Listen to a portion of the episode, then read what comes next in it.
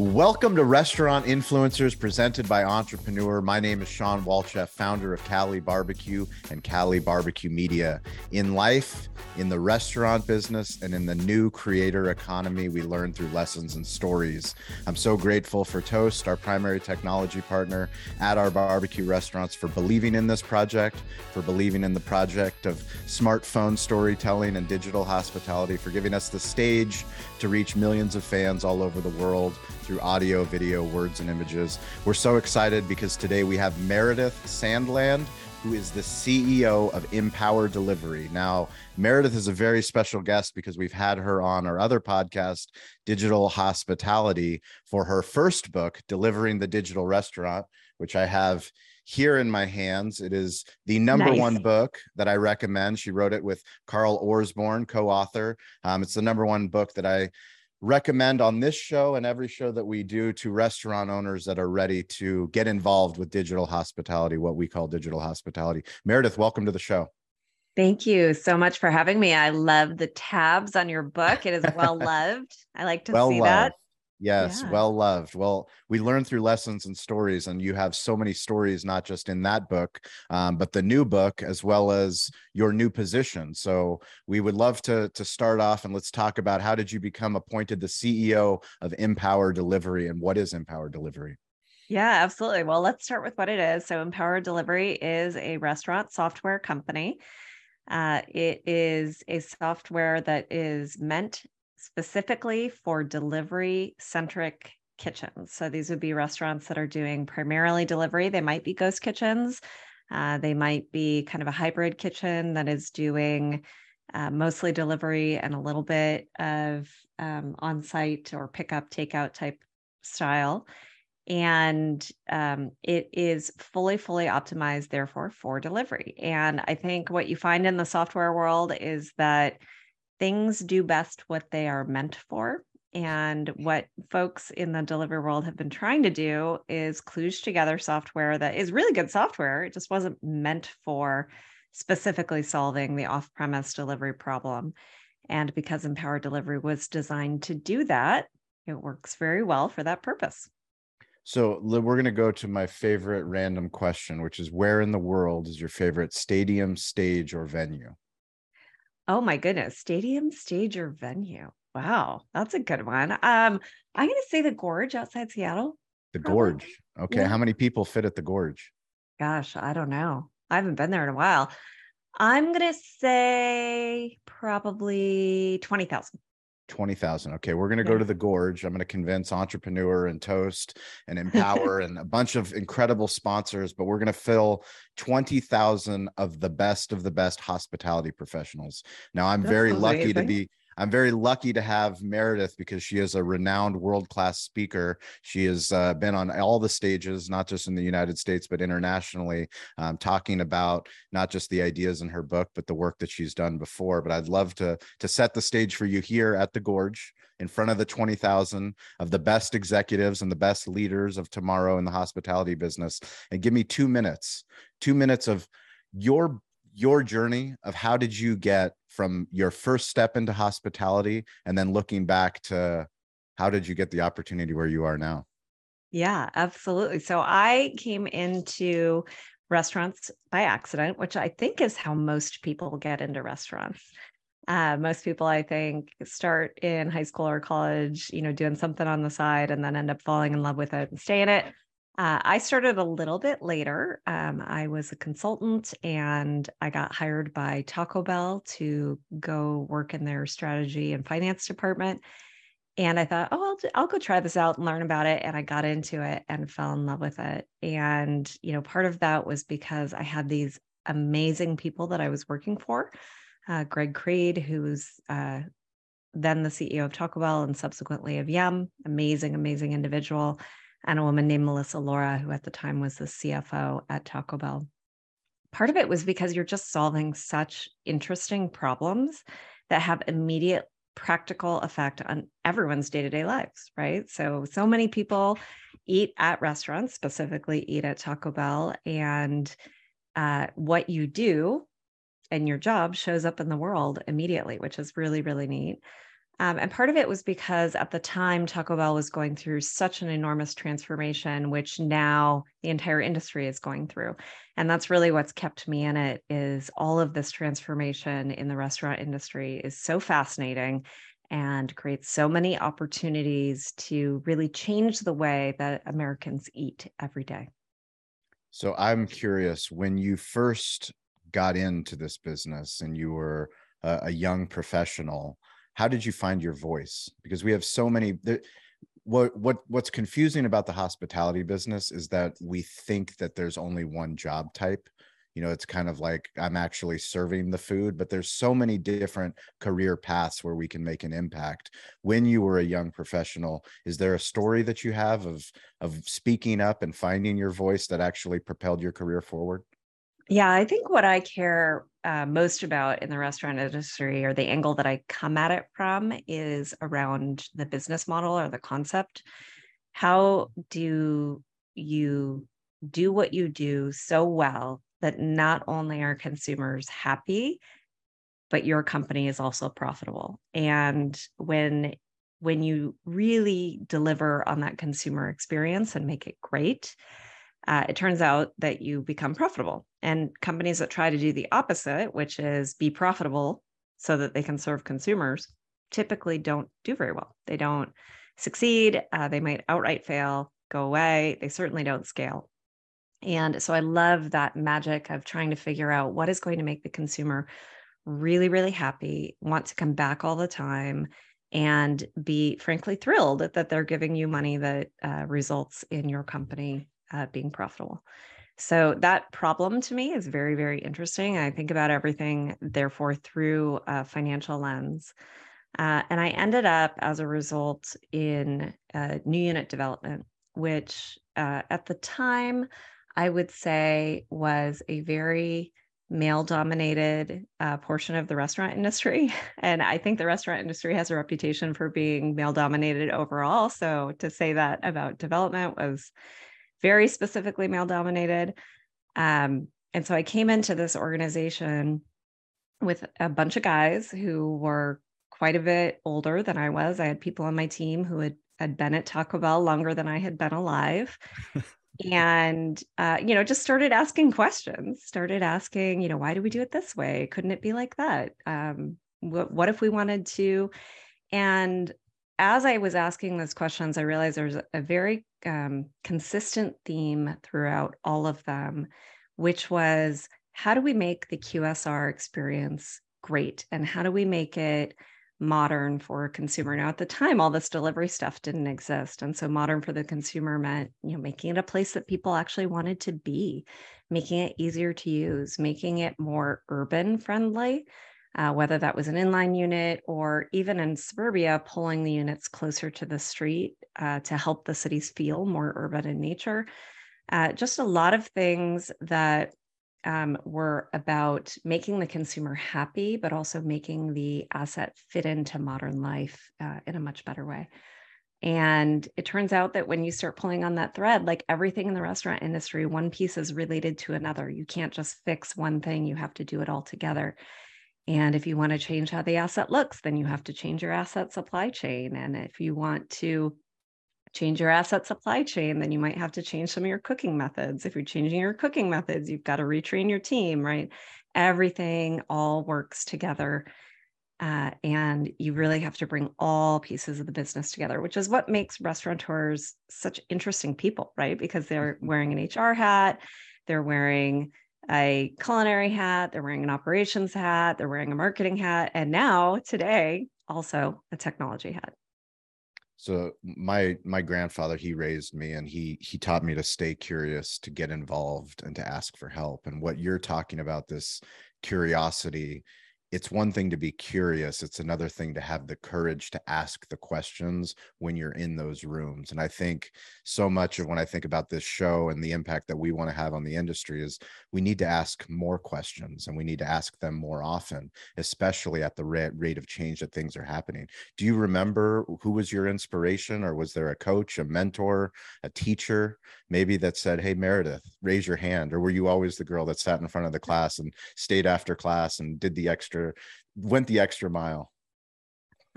Well, I've certainly always been a nerd, if that's what you're asking. Wasn't asking that. I definitely wasn't asking that. That is a very consistent theme in my life. Yeah, I dedicated the first book, Delivering the Digital Restaurant. I dedicated that to a woman named Melissa Laura, who was the CFO at Taco Bell at the time, the woman who hired me at Taco Bell. And I think she taught me certainly about the restaurant industry and how it works, but she also taught me about the value of really focusing your questions on things that move the needle and really drilling deep into those things that would fundamentally change the business. And then letting other things go where you need to accept that they are the way they are and they're not that important, right? And for a nerd, actually, that's quite hard to do. You want to drill deep into everything, it turns out, but that's not always a great idea. And so she really helped me learn which levers in the business were going to affect it the most. So for the restaurant owners that are listening that are curious about ghost kitchens and virtual brands, can you give us a ghost kitchen breakdown? Why ghost kitchens, and how did you find the opportunity at Kitchen United when it first got presented to you? Why was it an aha moment for you? Yeah, okay. So I left Taco Bell for Kitchen United, and what had happened was we were building all these Taco Bells. And about halfway through the journey of building 1,000 Taco Bells, I looked around and said, hey, why are we building all these Taco Bells next to malls when no one goes to malls anymore? That seems strange. And they're all doing very well. They're profitable and fine, but it kind of planted a seed for me. And that seed grew when we tried to enter Manhattan. And I thought, why are we paying the world's highest real estate prices when 40% of the sales go out the door delivery? And my head of architecture and I looked at each other and said, gosh, it'd be so cool if there was just like a commissary that we could deliver tacos out of rather than, building this whole fancy building. And so fast forward a few years, when I met the guys at Kitchen United, the seed had grown, right? And I walked in and I saw this place and I thought, oh my gosh, they're making the thing that I as the customer wish existed. Yeah. And that doesn't happen very often in your career. So I went over and joined them, and their style of ghost kitchen is one that has multiple suites. They rent those suites to other operators. And so for operators, it's a very low cost way of getting into kitchen space. But at the same time, they put those kitchens, they're very well located. They're about, where are the consumers that you're delivering to? And they also have a front of house that enables takeout. Because I think we all know selling things direct has much better margins than selling things third party. And so having consumers do what I'll call self-delivery tends to be a very profitable way of doing things. So we designed that business model to do that for those reasons. They've since gone on to do an incredible partnership with Kroger, as well as a number of others, which really puts that asset front and center in front of consumers, which is great. And that would be one style of ghost kitchen. Another style of ghost kitchen would be ClusterTruck.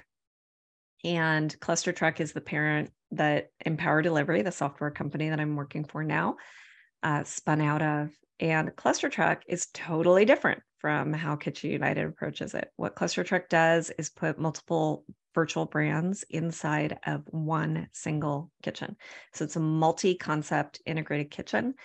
And then they're vertically integrated, meaning they have the real estate, they have the brands, they have the operations, all in one thing. They have 1099 drivers attached to that site, very vertically integrated. And as a result, everything goes out the door delivery, 100% delivery, unlike Kitchen United, where a lot of it is takeout.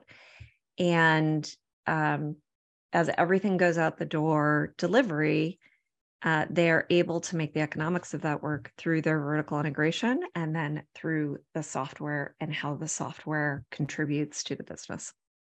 I was fortunate to meet Chris Baggett, the CEO of ClusterTruck. You guys came out to Cali Barbecue and we had this incredible conversation, when you're talking to an entrepreneur, and I'm fortunate to talk to a lot of entrepreneurs, a lot of founders, a lot of people with big ideas and great ideas. Very rarely do you find people that are executing those ideas in real time. I was so fortunate to find somebody like him that was willing to bust out his tablet and literally show me real-time data of what was happening within this concept. And I think, you know, when I think of the internet and I think of digital hospitality, and I think of restaurants thinking bigger than just the four walls of their restaurant and selling in their village and in their city, it's how do we become e-commerce companies? How do we become media companies? How do we add additional revenue streams that will make us more profitable? You know, the problems, we work so hard in this business, you know, as single unit restaurant owners and multi-unit restaurant owners, everybody across the chain, from the dishwasher to the host, to the server, to the general managers and executives in between, is how do we build better businesses into the future and more sustainable businesses? What Chris showed me, it was eye-opening. I mean, it was really eye-opening to see somebody with his intelligence, not just on a theory level, but actually putting the playbook and then creating this company, which is, I believe in it so much that I'm empowering ClusterTruck, my business, to use this software. I mean, for me, it's inspirational because that's what we're doing at Cali Barbecue. We're literally trying to create a barbecue media company, but we want to give it away to everybody. We want to be on as many platforms as possible. Say, these are the answers to the test. We don't have them all, but we failed here. We succeeded here, but here's the playbook. And like, that's really what Chris has provided. What was your click? I mean, you're writing books, literally your thesis, your and Carl's thesis about all of this incredible things that are happening at such a exponential rate. What was your aha moment saying, like, you already had that aha moment with virtual, with yeah. Kitchen United. Yeah. You're like, is That's this right. actually happening twice? How could it happen twice in one career? It's amazing. And now a quick break from restaurant influencers to share an exciting new offer from our sponsor, Atmosphere TV. Go to atmosphere.tv/BBQ to not only get Atmosphere TV for free, but also our audience is given the gift of $200 in ad credits, as well as free activation. Join more than 40,000 other venues who use Atmosphere TV by signing up with the code BBQ at atmosphere.tv/BBQ. Keep guests entertained with Atmosphere TV, because you have the ability to turn your promotions and your advertisements onto your television with this platform. The simple plug-and-play device lets you take control of the content on your screens. Keep guests entertained, engaged, and informed of real-time specials, career opportunities, and announcements that you can personalize within your own custom content dashboard. Tap into great channels such as America's Funniest Home Videos, Fashion, Throttle, Chive TV, Sports Highlights, Red Bull, Real Madrid, along with unbiased news and entertainment. There is something for everyone. Over 60 curated channels of short-form, entertaining content to choose from right at your fingertips. They also have an incredible ad-supported network that allows you to not only market within your four walls, but also locally or nationally if you desire. The platform gives you full control to dial in your marketing efforts. Please go and visit atmosphere.tv/BBQ and let them know Restaurant Influencers sent you. And it is really what happened. I've known Chris for 6 years. I met him very early on in this digital restaurant journey.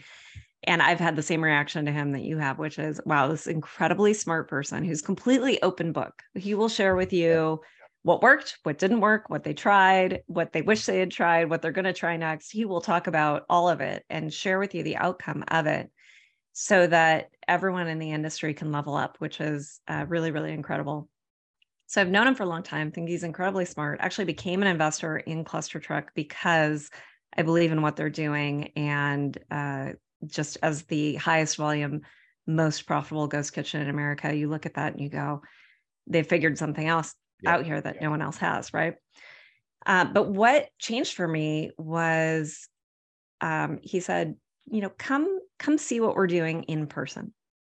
And so I did. I went to Indianapolis, which is where they're located. And I walked in to the kitchen. It's an $8 million kitchen doing over 1,000 orders a day, all delivery.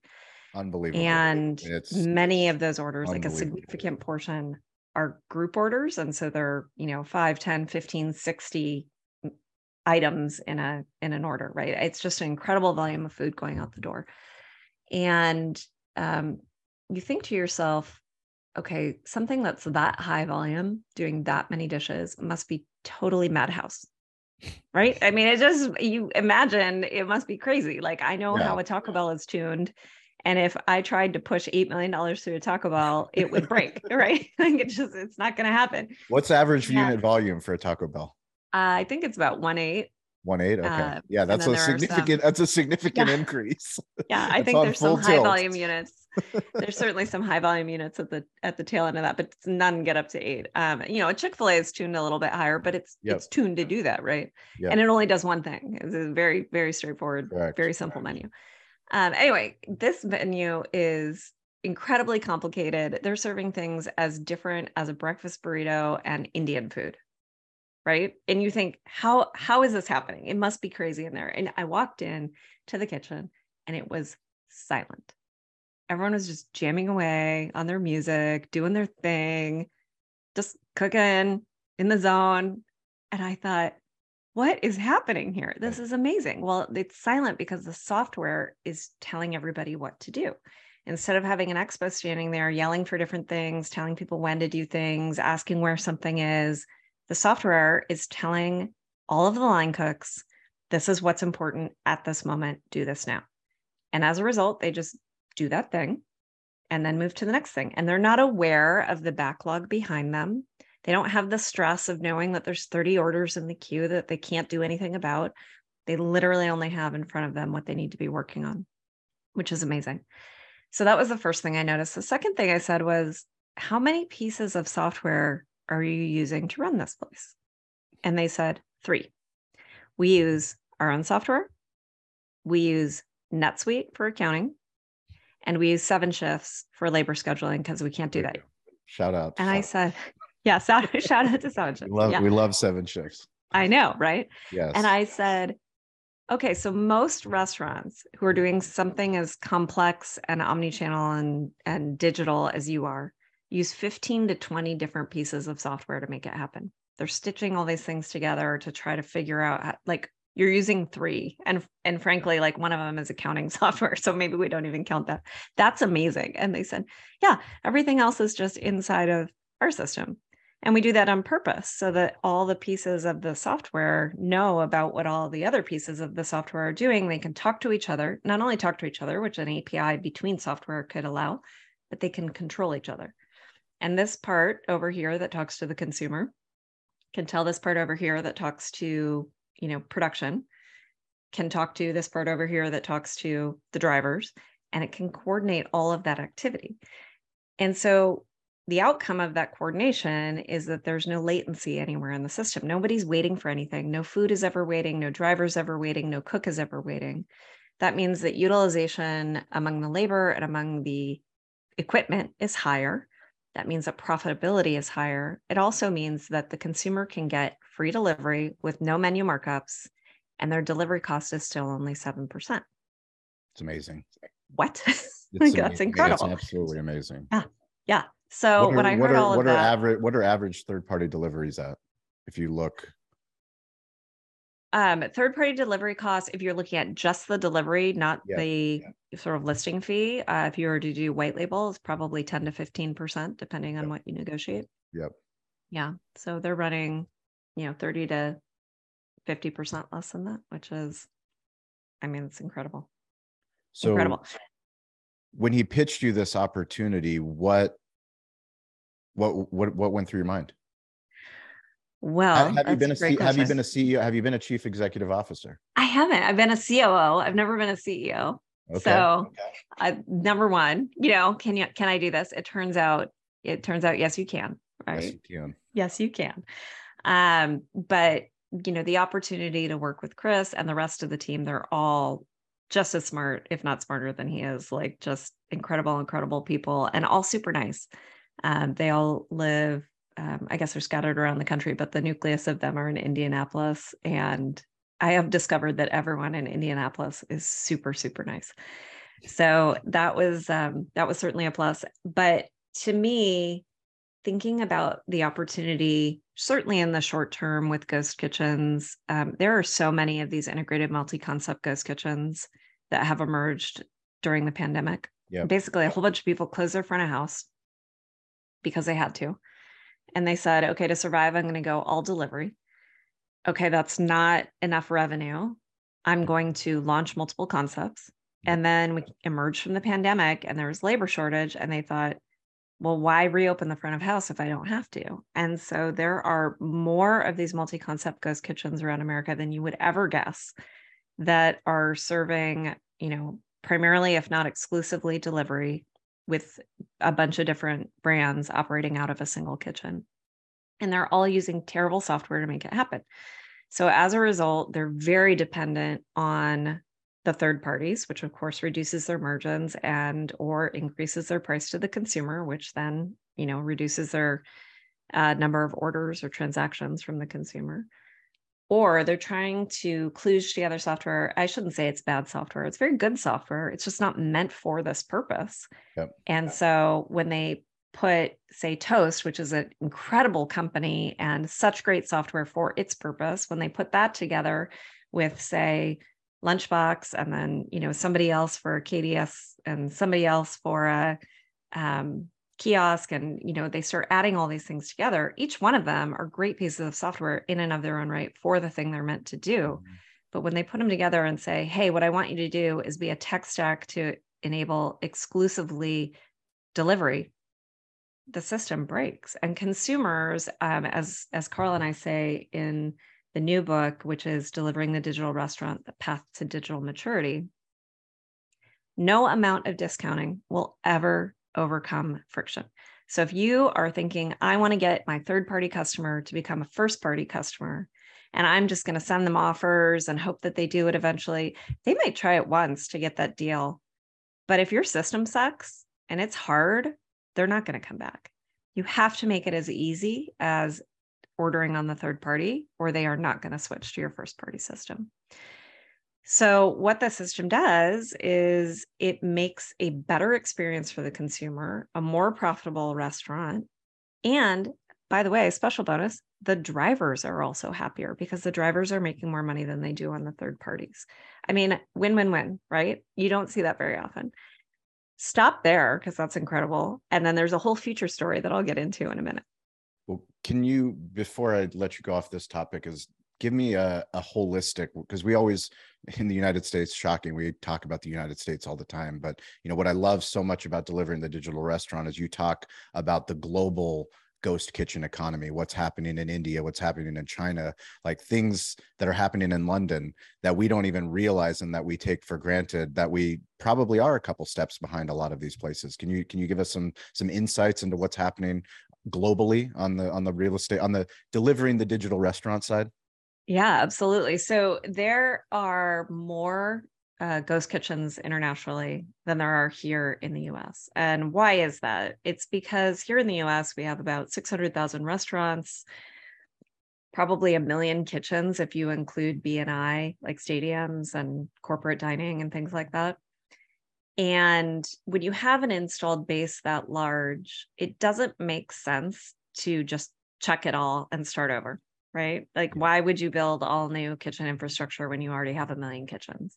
Yep. But in emerging countries, developing countries, they don't have that. And so as the consumer changes from eating at home to eating food that's prepared in a restaurant, it makes a lot more sense just to build the future version of that restaurant.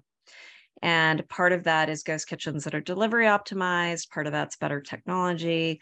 Part of that is more electric-based cooking methods. Part of that is more automation. And so a lot of these videos that you see of a fully automated kitchen or automated servers or things like that often come from foreign countries. Yep. Because the adoption of those things is greater there. Yeah, I think it's fascinating to me, knowing where we are in 2023 and moving beyond, because these lessons and stories are so accessible. So because of YouTube and TikTok and podcasts and blogs and all the things that we have access to, it's no longer difficult to have conversations like this and to learn about what other restaurant leaders are doing in other places and go, why are they, wait, we can do that here. wait, why are they doing that? Why can't, what's preventing us? You know, back to the asking the questions. It's how can we ask more questions, but better questions. And then once we do ask those questions, who are the technology partners that are going to help us achieve those goals? As somebody that's interviewed so many different leaders across the technology landscape and restaurant landscape, what lessons have you learned from the best organizations that you're trying to implement at Empower? Well, I would say on the restaurant side, the biggest thing is being willing to embrace the change and let go of the way that things were. Nostalgia. So, yeah, the most successful digital restaurants, when I think about Starbucks, Panera, Chick-fil-A, Chipotle, Wingstop, and now latecomer to the party, but getting there, McDonald's, right? These guys absolutely have, they've fully embraced, like, look, this is where consumers are. We need to figure out how to make our restaurants match consumer expectations rather than, I think some restaurants are a little bit more resisting, like, ooh, we're not sure if we like third-party delivery. We're not sure if we like delivery in general. It really messes up our operational flow. We've got problems with margins. We want to get people back into the restaurant. When they're focused on those things, if they're not a fully, you know, high service dine-in restaurant, they tend to view the whole digital delivery thing as a threat to that core business rather than, wow, that's where the consumer's moving. We need to figure out how to make our business look like that. I absolutely love listening to Noah Glass at Olo. I love his concept of the digital entirety. I think that is fantastic because I think what he's describing to restaurants is, hey, don't tie digital exclusively to delivery. It doesn't have to be. Your entire business should be digital. And, you know, when we visited your restaurant in San Diego, you had digital ordering at table. You had digital pay at table. Fantastic, right? Because that way, you know, the customer, you get the data, you know what they're ordering, what their behavior is, how often they come see you, things like that. But the consumer, guess what, is also getting a much easier experience. They don't have to wait for the server. They don't wonder how to do things. They just, okay, well, here's the QR code, click, click, click, got what I want, paid. So easy. And I think when we embrace where the consumer's headed and their expectations and say, how do I apply this to my entire business? Not just, you know, put it in this little segment over here called delivery. I think we do a wonderful thing. So where do you find the time to not only write a second book, but also run a software company and then go and speak on all these stages and figure out how to run the Monday Minute podcast, which is an incredible podcast that you do with Carl. We'll put a link in the show notes. But where do you find the time to tell these stories and aggregate these lessons? Yeah, well, first of all, I think Carl, honestly, like he is Don't give him that much credit. Yeah, he is the most organized person I know. And there is no way I would have ever written the first book, much less the second one, without Carl. He is very good at driving toward completion and getting things done.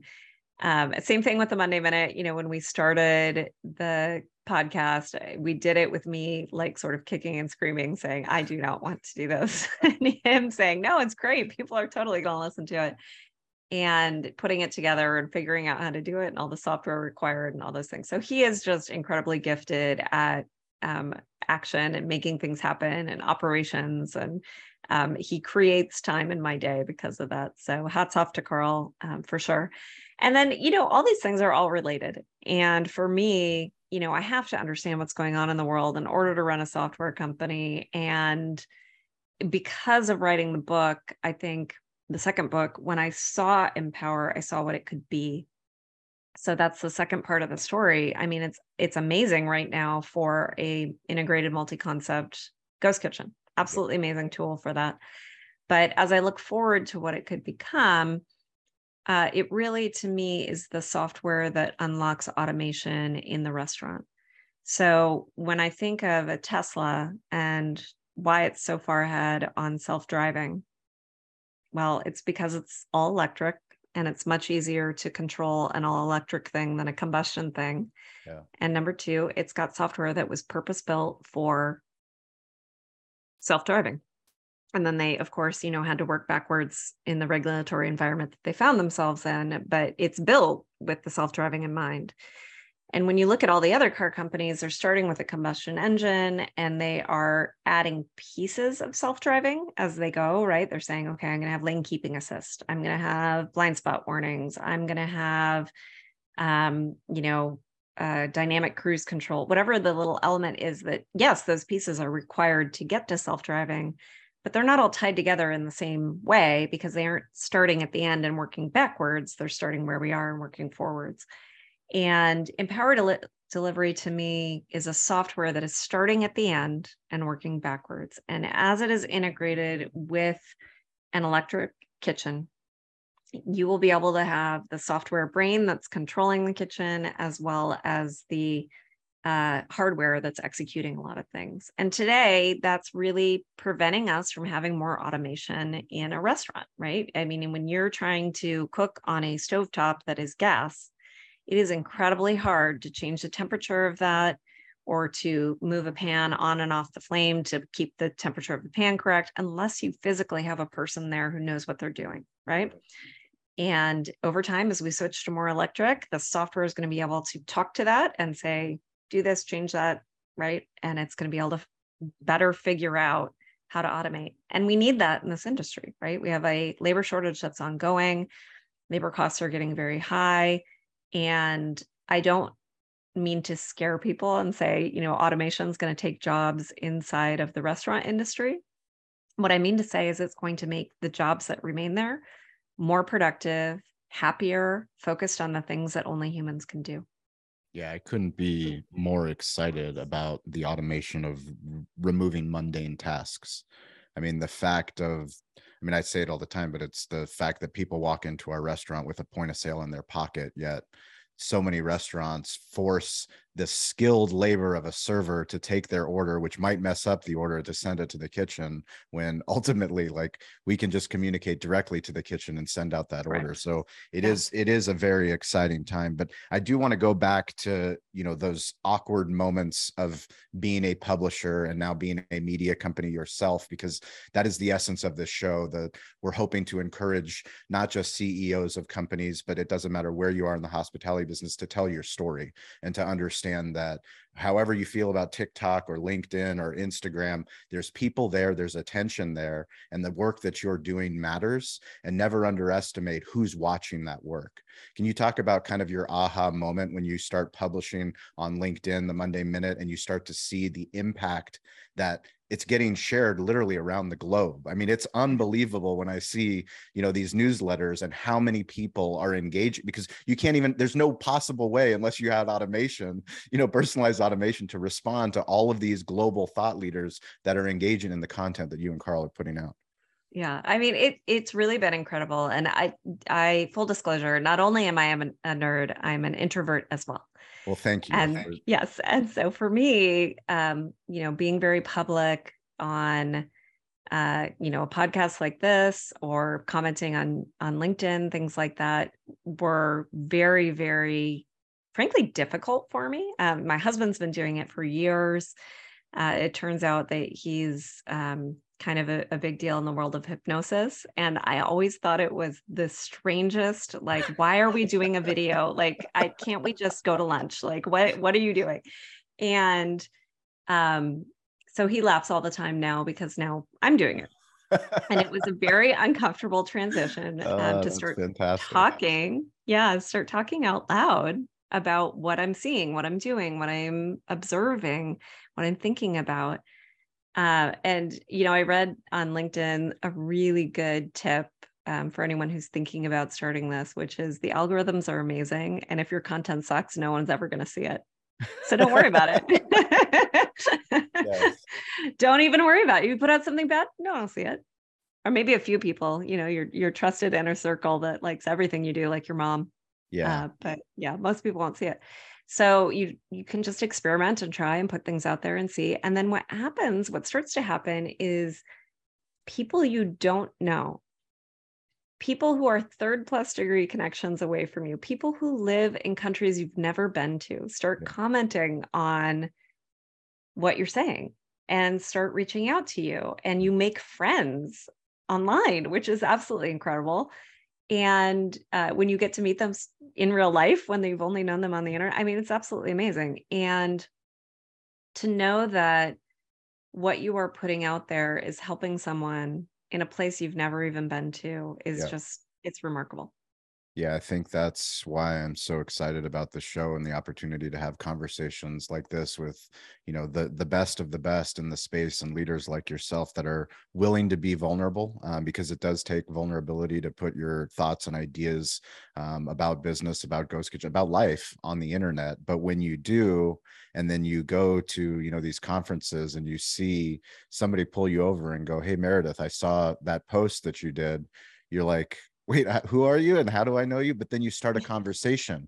Like, they feel like they're talking to a friend and they feel like they've heard you speak your truth.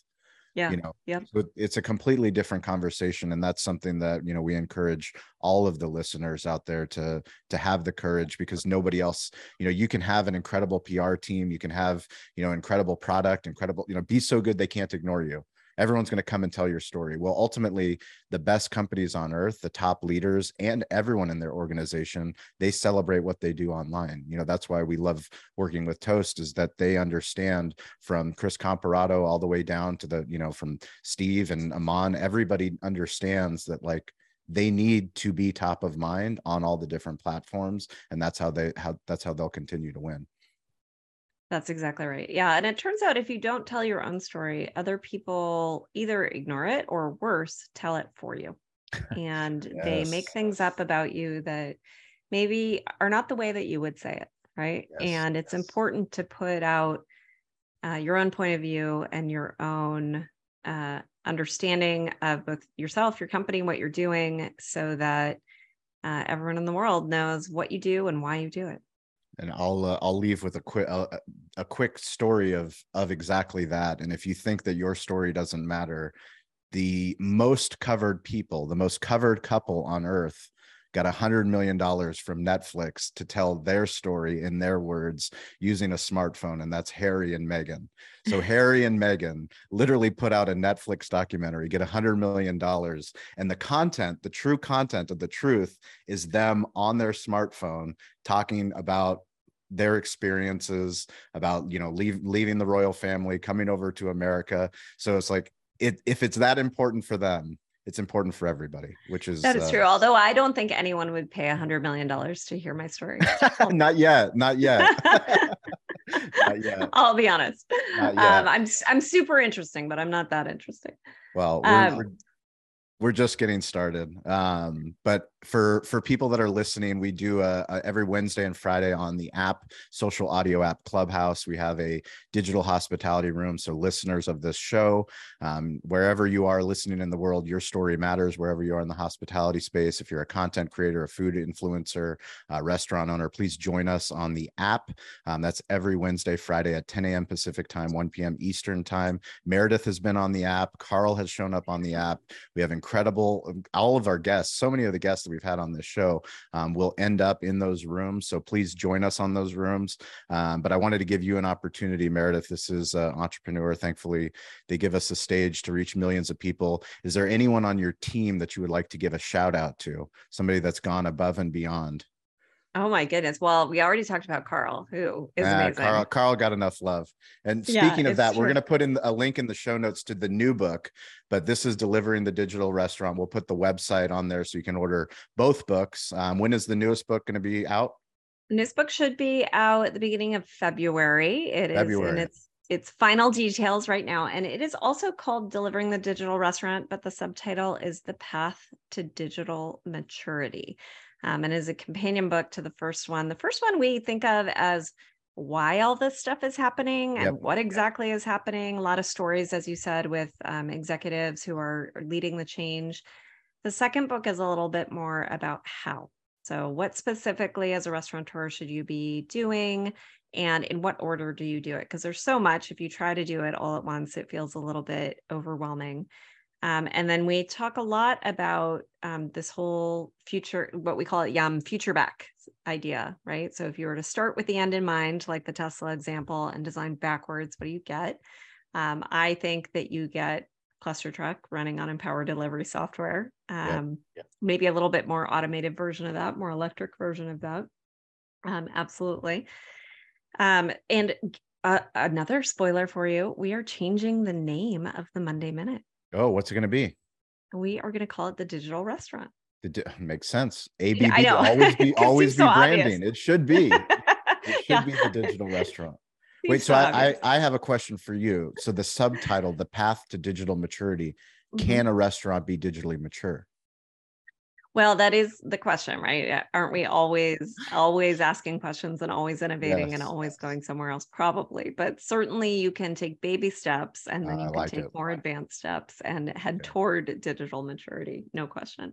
So who's the shout out to? So shout out on the team. The entire team at Empower Delivery, as I said, is absolutely incredible. But I'm going to talk a little bit about Dan McFadden, who is our CTO and co-founder. And really, I think the brain behind how the kitchen brain should work.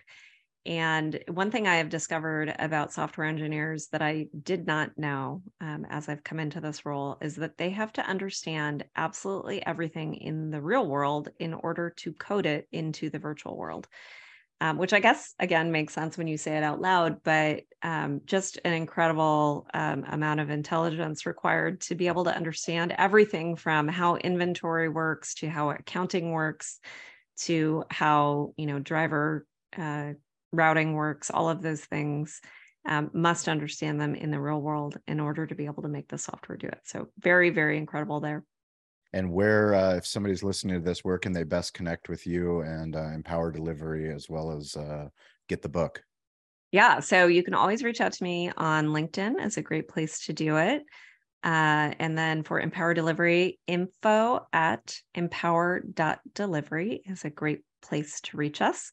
The book, current book, and the new one will be available on Amazon. Is the easiest way to find that.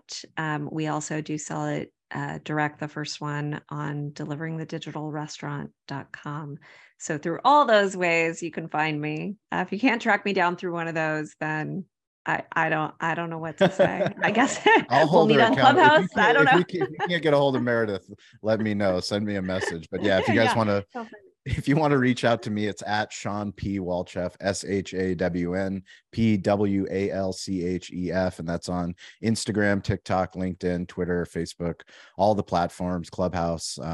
We are grateful that you listen to this show. We appreciate that. Please share it with a friend. We're grateful, Meredith, for your time, your expertise, your knowledge. We can't wait to see what you guys build in 2023 and beyond. It's going to be a very exciting year. I couldn't be more excited for the hospitality industry and for all the leaders that now, because of all these tools, because of storytelling, we get to share ideas and really make quick changes and, start to get involved in things that we were excited about and move our businesses forward in ways that we've never thought imaginable.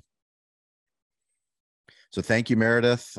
Thank you all for listening. As always, stay curious, get involved, and don't be afraid to ask for help. Thank you guys. Thanks, we'll catch you next week. And a special thank you to our title sponsor, Toast. Toast is the primary technology partner that we use at our restaurant, Cali Barbecue. It is also the primary technology partner that so many of the guests have shared with us on this show. People like Sam the Cooking Guy, Stacy Poonkinney, Jeff Alexander. So many times the guests tell us that they're using Toast when we didn't even know that going into the interview. That is why we are so grateful that they sponsor this show. We want you to win. You that listen to this show, we want you to improve your digital hospitality. Toast is built for restaurants and it's built for you. Toast is the restaurant first platform that's built for your needs, whatever your size, concept, or ambitions. Improve your bottom line with a customizable platform that's easy to learn, use, and grow with. and it meets you where you are with all the right tools for your price point. If you have any questions about Toast, please DM me at Sean P. Walchef, SeanPWalchef. I will get you the link to the right Toast contact in your market. It's so important that if you listen to this show, that you win. We want you to be on this show eventually. Let us know that you heard the show, you heard about Toast, you implemented Toast, you did a Toast unboxing in your restaurant. Talk to us about how you've impacted your village, your city, your community. Share your Toast story with us. DM me today to learn more, and be sure to check out Toast.